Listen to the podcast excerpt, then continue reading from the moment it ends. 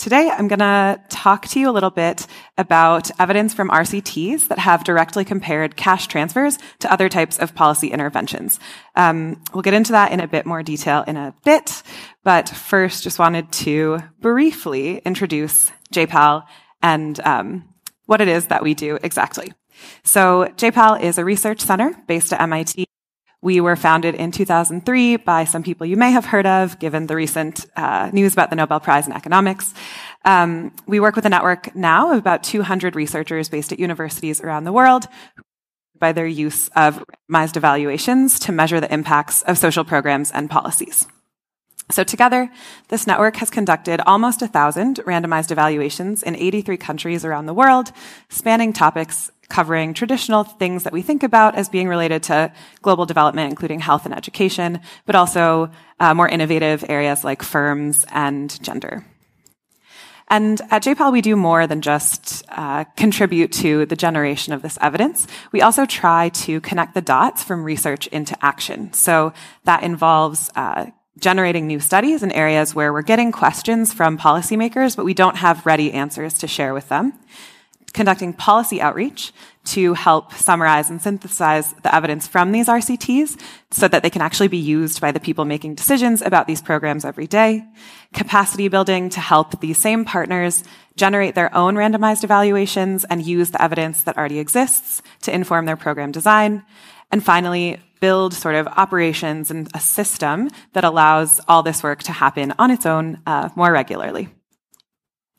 We work from our global headquarters at MIT and with a research with a network of six regional offices based at universities around the world to sort of bring this global knowledge to local contexts by having staff who are in country working directly with policymakers on the priorities that they're dealing with every day. And we also work very closely with Innovations for Poverty Action, which is a sister organization, both sort of in practice and literally, because it's led by the sister of Esther Duflo, one of our founders and directors. Um, and we share our network of regional offices at JPAL and country offices at IPA to do this same work on generating and supporting the use of randomized evaluations. So I will say that um, these are not my most recent slides, but we'll go with it. Um, so I think we're here talking about cash today because there's widespread consensus that cash transfers are a promising strategy for improving lives. Um, there are randomized evaluations and literature reviews that have found that cash transfers are uh, impactful in improving consumption, uh, increasing business investment, improving school attendance, and the use of health-seeking, health-promoting behaviors and services. Um, there's also some more recent evidence that they can reduce violence against women. Um, there's also little evidence that cash transfers can um, that they discourage people recipients from working, and that they or that they increase spending on temptation goods like alcohol, tobacco, or things like donuts and candy.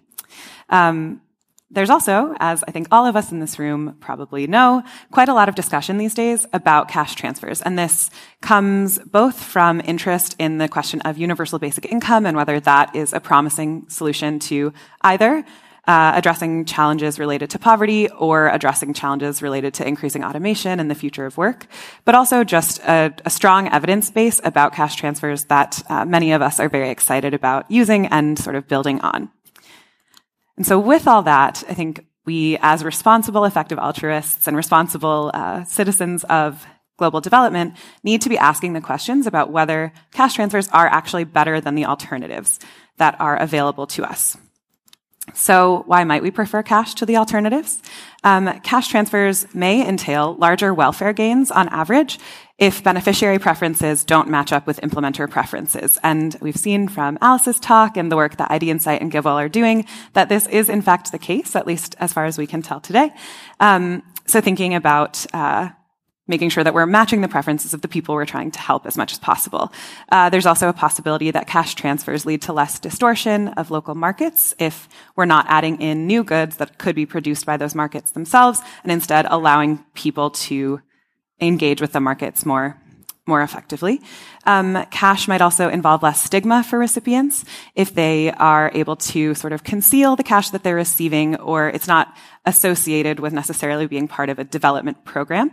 Uh, and finally, cash is quite efficient in most places. Uh, it's easy to administer, especially when solutions like mobile money and other sort of direct deposit uh, options are around. There are, of course, uh, reasons that we might not prefer cash transfers to the alternative. So, in kind or sort of cash plus interventions uh, might be preferable if policymakers want to change a particular behavior or increase consumption of a particular good. Um, this is, of course, a question that we have to ask about who gets to make those choices. But if the goal is to increase uh, education or consumption of one particular thing, it might make sense to be doing interventions that are more targeted to those specific outcomes. Um, if there are market failures that prevent transfers from having the maximal impact, so if it's really costly or even impossible for recipients to use cash to purchase something like a business training program, it might make more sense to be delivering that program directly rather than giving cash and expecting recipients to invest in it if they can't. Um, there are different levels of bargaining power within a household. So in some cases, we think about this for women or for children. If we're trying to improve outcomes for those specific groups, if they're going to have to decide within their household how to spend cash, it might make more sense to actually give just the goods that don't require those sort of decision making uh, discussions. Um, Similarly, self-targeting is a lot more likely with things like in-kind or programmatic uh, transfers rather than cash. So if we don't have the resources or the ability to identify eligible uh, recipients of our program, it might make more sense to have them do it themselves by having them have to sign up for or just go out and collect in kind or other types of transfers. Um, there's some evidence that cash uh, could affect overall price levels. This is particularly relevant in markets that are quite isolated from other markets around them. If cash is just not a politically viable option, we still want to, of course, be doing things that can be helpful. And finally, cash may be less secure than in-kind transfers because it might be easier to steal. For instance, it's, you know, quite portable. So when we have these questions, of course, we want to turn to the evidence. And today I'm going to be sharing results from 17 RCTs across 11 countries that are directly comparing cash to other policy options. So we'll discuss uh, in-kind business grants versus unconditional cash grants, in-kind food or food vouchers, uh, multifaceted programs that many of us are familiar with under the name of the graduation approach or graduation programs, and one example uh, that looked at insurance versus cash transfers for farmers. A quick caveat before we dive in.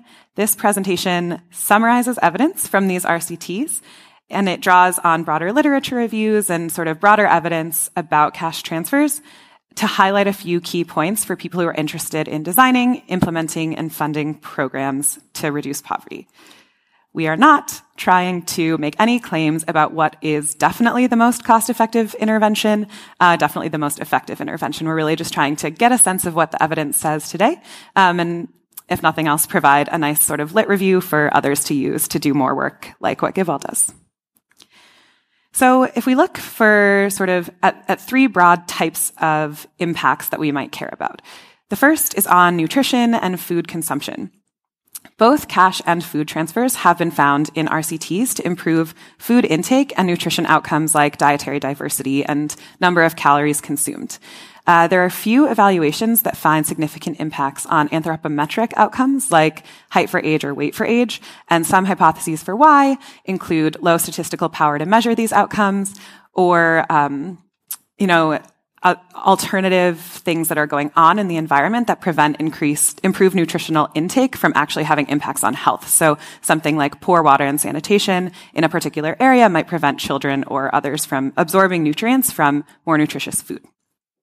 There's also some evidence that adding behavior change counseling does improve the impacts on these outcomes, which might suggest that there's something to do with information or something else going on within a household that uh, might prevent the anthropometric out- outcomes from being seen from just the giving the transfers alone. We also see that uh, cash recipients, as we might expect, tend to purchase a wider variety of items beyond food when they have a choice about what they can purchase.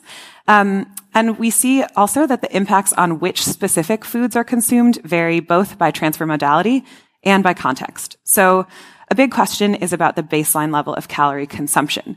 In many cases, if households have a very, very low initial level of calorie consumption, we see some evidence that households prefer to increase the quantity of calories they consume before increasing the quality of the calories they consume. So that would have implications for the differential impacts of cash versus in-kind food. Um, we also need to think about whether food transfers are inframarginal, meaning that they're providing food that households would purchase anyway, or extra marginal, meaning that they're providing some amount of food that's on top of what the households would purchase uh, if they had the same amount of cash. So that again will affect the differential impacts. And then we have to think about just how well markets are functioning, how easy it is to purchase the food that would be given in the food basket in that particular context. Because of course, if it's not easy to purchase something like uh, improved grains in a particular area, then giving those grains will be more effective at increasing their consumption than giving cash. Shifting gears a little bit into thinking about business investment, we see largely that the effects of cash versus in-kind or training programs vary by the type of entrepreneur who is being targeted. So for micro entrepreneurs in Sri Lanka and Mexico, uh, and this this first program in Ghana on this slide, these are all programs that give micro entrepreneurs either in-kind assets for their business or a, a cash grant of the same amount of money. In Sri Lanka and Mexico, the researchers found positive impacts on profits and no difference between cash and in-kind grants. In Ghana, on the other hand, researchers found that cash was less effective than in-kind grants. And when they looked into why that might be, they found that self-control might be at play, uh, sort of when people receive cash, they have a harder time keeping it invested in the business than if it's an asset that is purchased particularly for the business. So interesting to think about what that means for programming. Uh, for a different study in Ghana that was working with small scale tailors, uh, researchers tested cash grants versus personalized consulting services and found that both had similar impacts on investment in the business, but that neither was able to increase profits overall. And the hypothesis there is that uh, the grants and the consulting allowed the entrepreneurs to sort of test out either new investments in their business or new business strategies, but that after a little while, they just reverted to what they were doing before the program was implemented.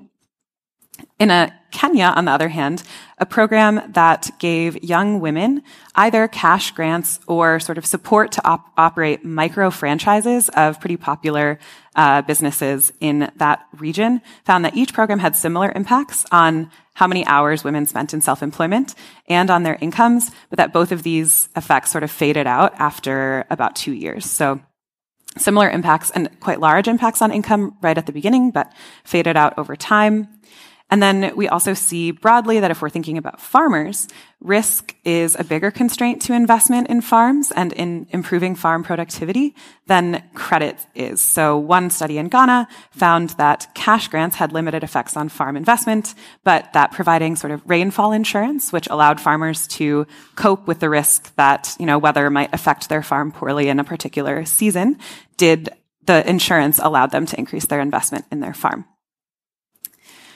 And finally, we look at this sort of broader set of programs, which are multifaceted programs with more diffuse goals in, in mind. So if we think about graduation style programs, which are designed to have multiple components that address overlapping constraints facing very vulnerable households, we have two studies that have directly compared those to cost equivalent cash transfers.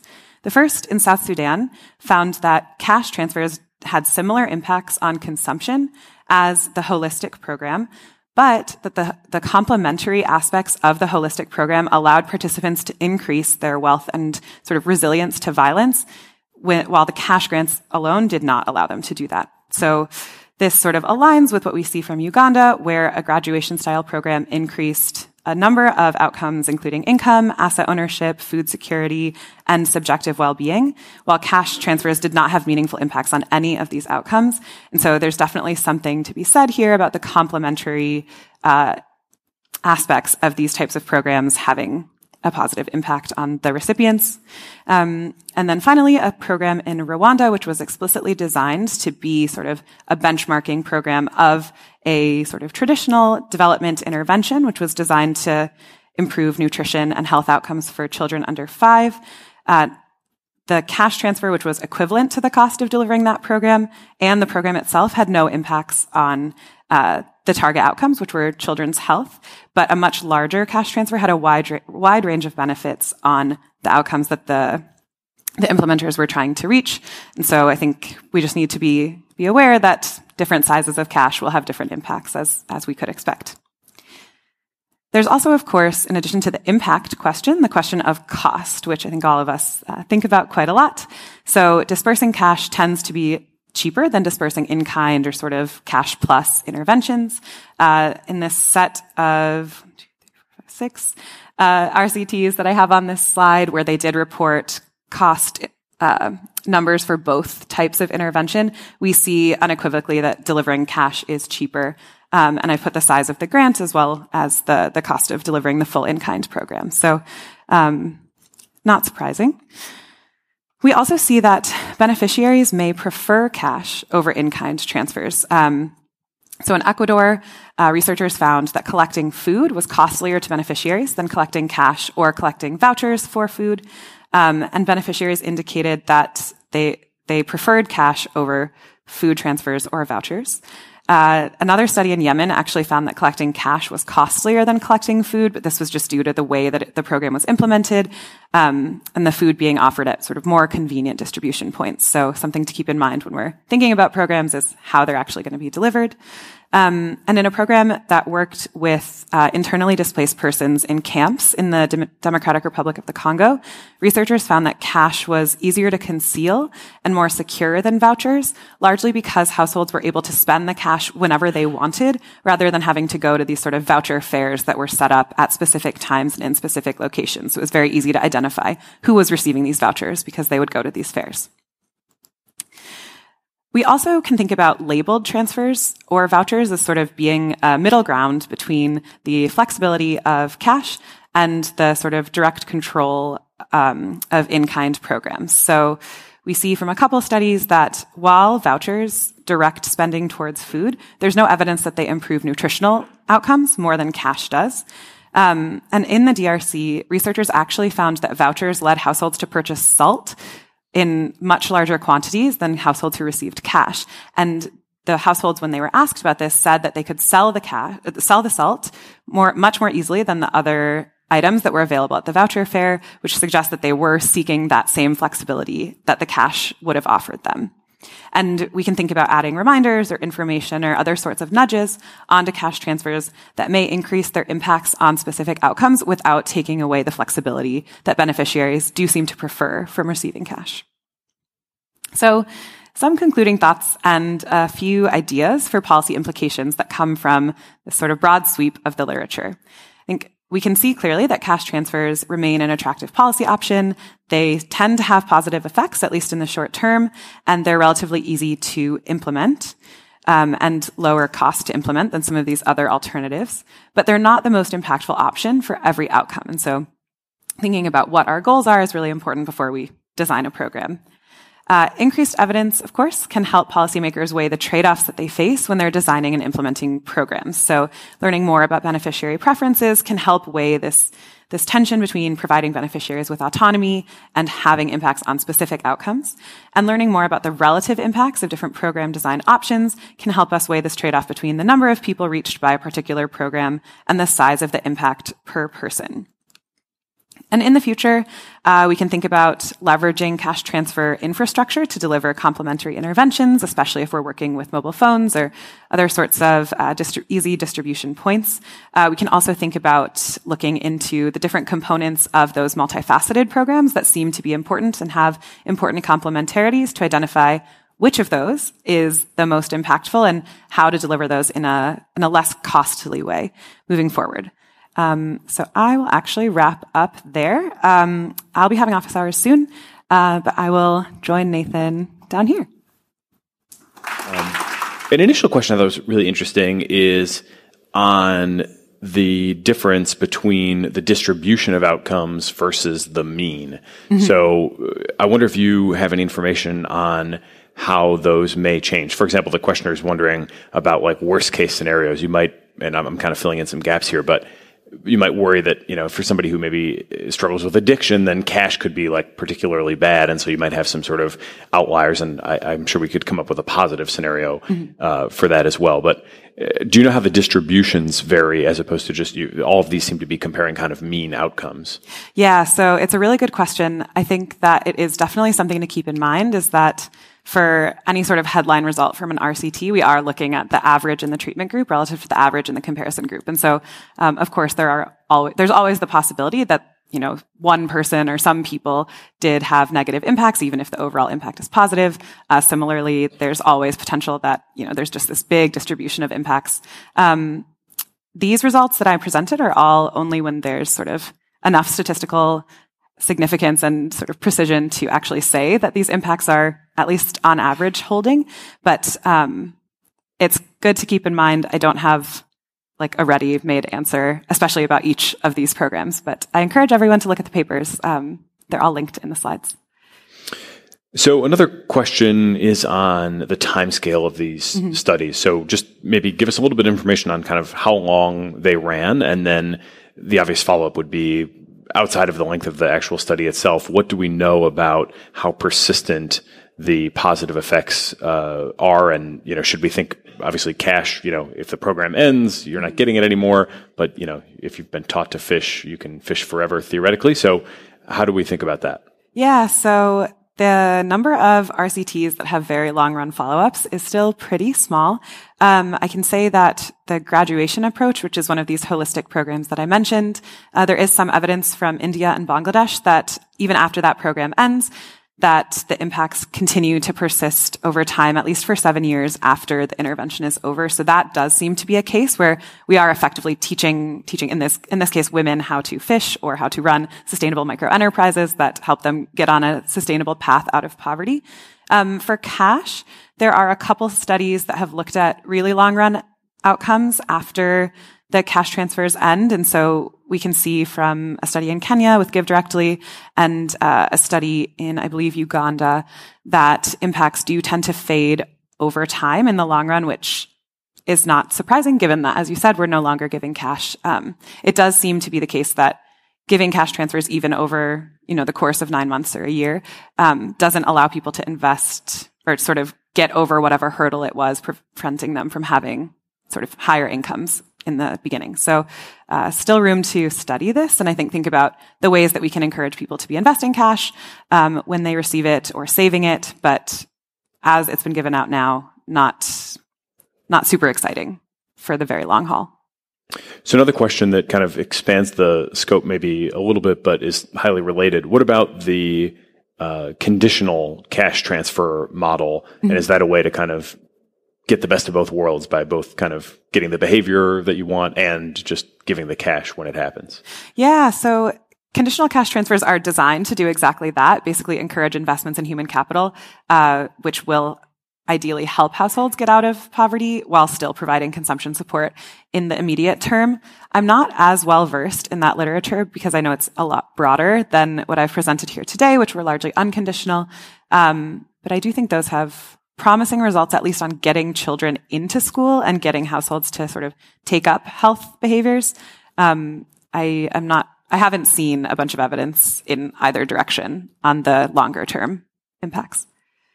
Okay. Um, which of the potential downsides of cash transfers, such as unequal bargaining power in households, uh, potential market failures, et cetera, do you kind of worry the most about as they may be particularly difficult to measure or kind of untangle? Mm-hmm. I think one of the ones that I'm excited to see more research on is on the question of spillovers to households who don't receive cash or sort of communities that aren't receiving cash transfers overall. Um, there's some sort of evidence pointing to uh, psycholo- potential psychological impacts on households that are near households that receive cash but who don't receive them themselves. So I think that's one that I'm interested in learning more about. And then the intra-household bargaining power question is interesting if we think about um, a couple of the studies that I mentioned on one of the slides, where they were giving in-kind or cash grants to micro enterprise owners, actually found that women, when they received those grants, on average, didn't see positive impacts on income or uh, profits, but that was only the case for women who had another enterprise that was existing in their household. So women were investing the cash not in their own enterprises, but in the ones of most likely their husbands. Uh, but it could have been others in their household as well. And so I think that just thinking about how we're measuring these things is also really important, whether it's at the household level or the enterprise level will give us potentially different answers. Uh, how do you think about the issues, and I'm, I'm sure you think about them a lot, but as someone who is obviously coming from a totally different part of the world and you know running experiments in, in faraway places how do you sort of approach the ethical questions bound up in that um, just to make sure that you are kind of and again mm-hmm. I, i'm sure you think about this a lot but to make sure that the organization as it's doing this work is treating people with the sort of agency and individual respect that they deserve yeah, it's hugely important and something that we're lucky to work with. All the researchers we work with are, are thinking about this quite a lot when they're working with local partners on, on designing these interventions, um, or just measuring interventions that the local partners themselves have designed. Rarely is it the case that the researchers are just sort of sitting in their ivory towers designing things and then actually rolling them out on the ground. So, um, hugely important to keep in mind. I think we always need to stay humble and keep asking questions and keep, I think, as Dan was mentioning earlier, just thinking about all the ways that things can go wrong and doing our best to mitigate against them and not just thinking about them ourselves, but also asking people who are actually in the situations we're trying to address um, for their opinions as well. Okay, last one because we're uh, a bit over time here already, and I can hear people going out to break. Uh, but one person asked a question about uh, seemingly absence of studies from the Middle East over the last mm-hmm. few years. And this person has uh, specifically worked in Syria and, and felt like there was some good lessons learned there. So is that just kind of an accident of the, the studies that you happen to have available or where, where does the Middle East fall into all of this? Yeah, I think it's, um, there are a couple studies that I've seen more recently that are coming from that region, uh, but they are sort of newer.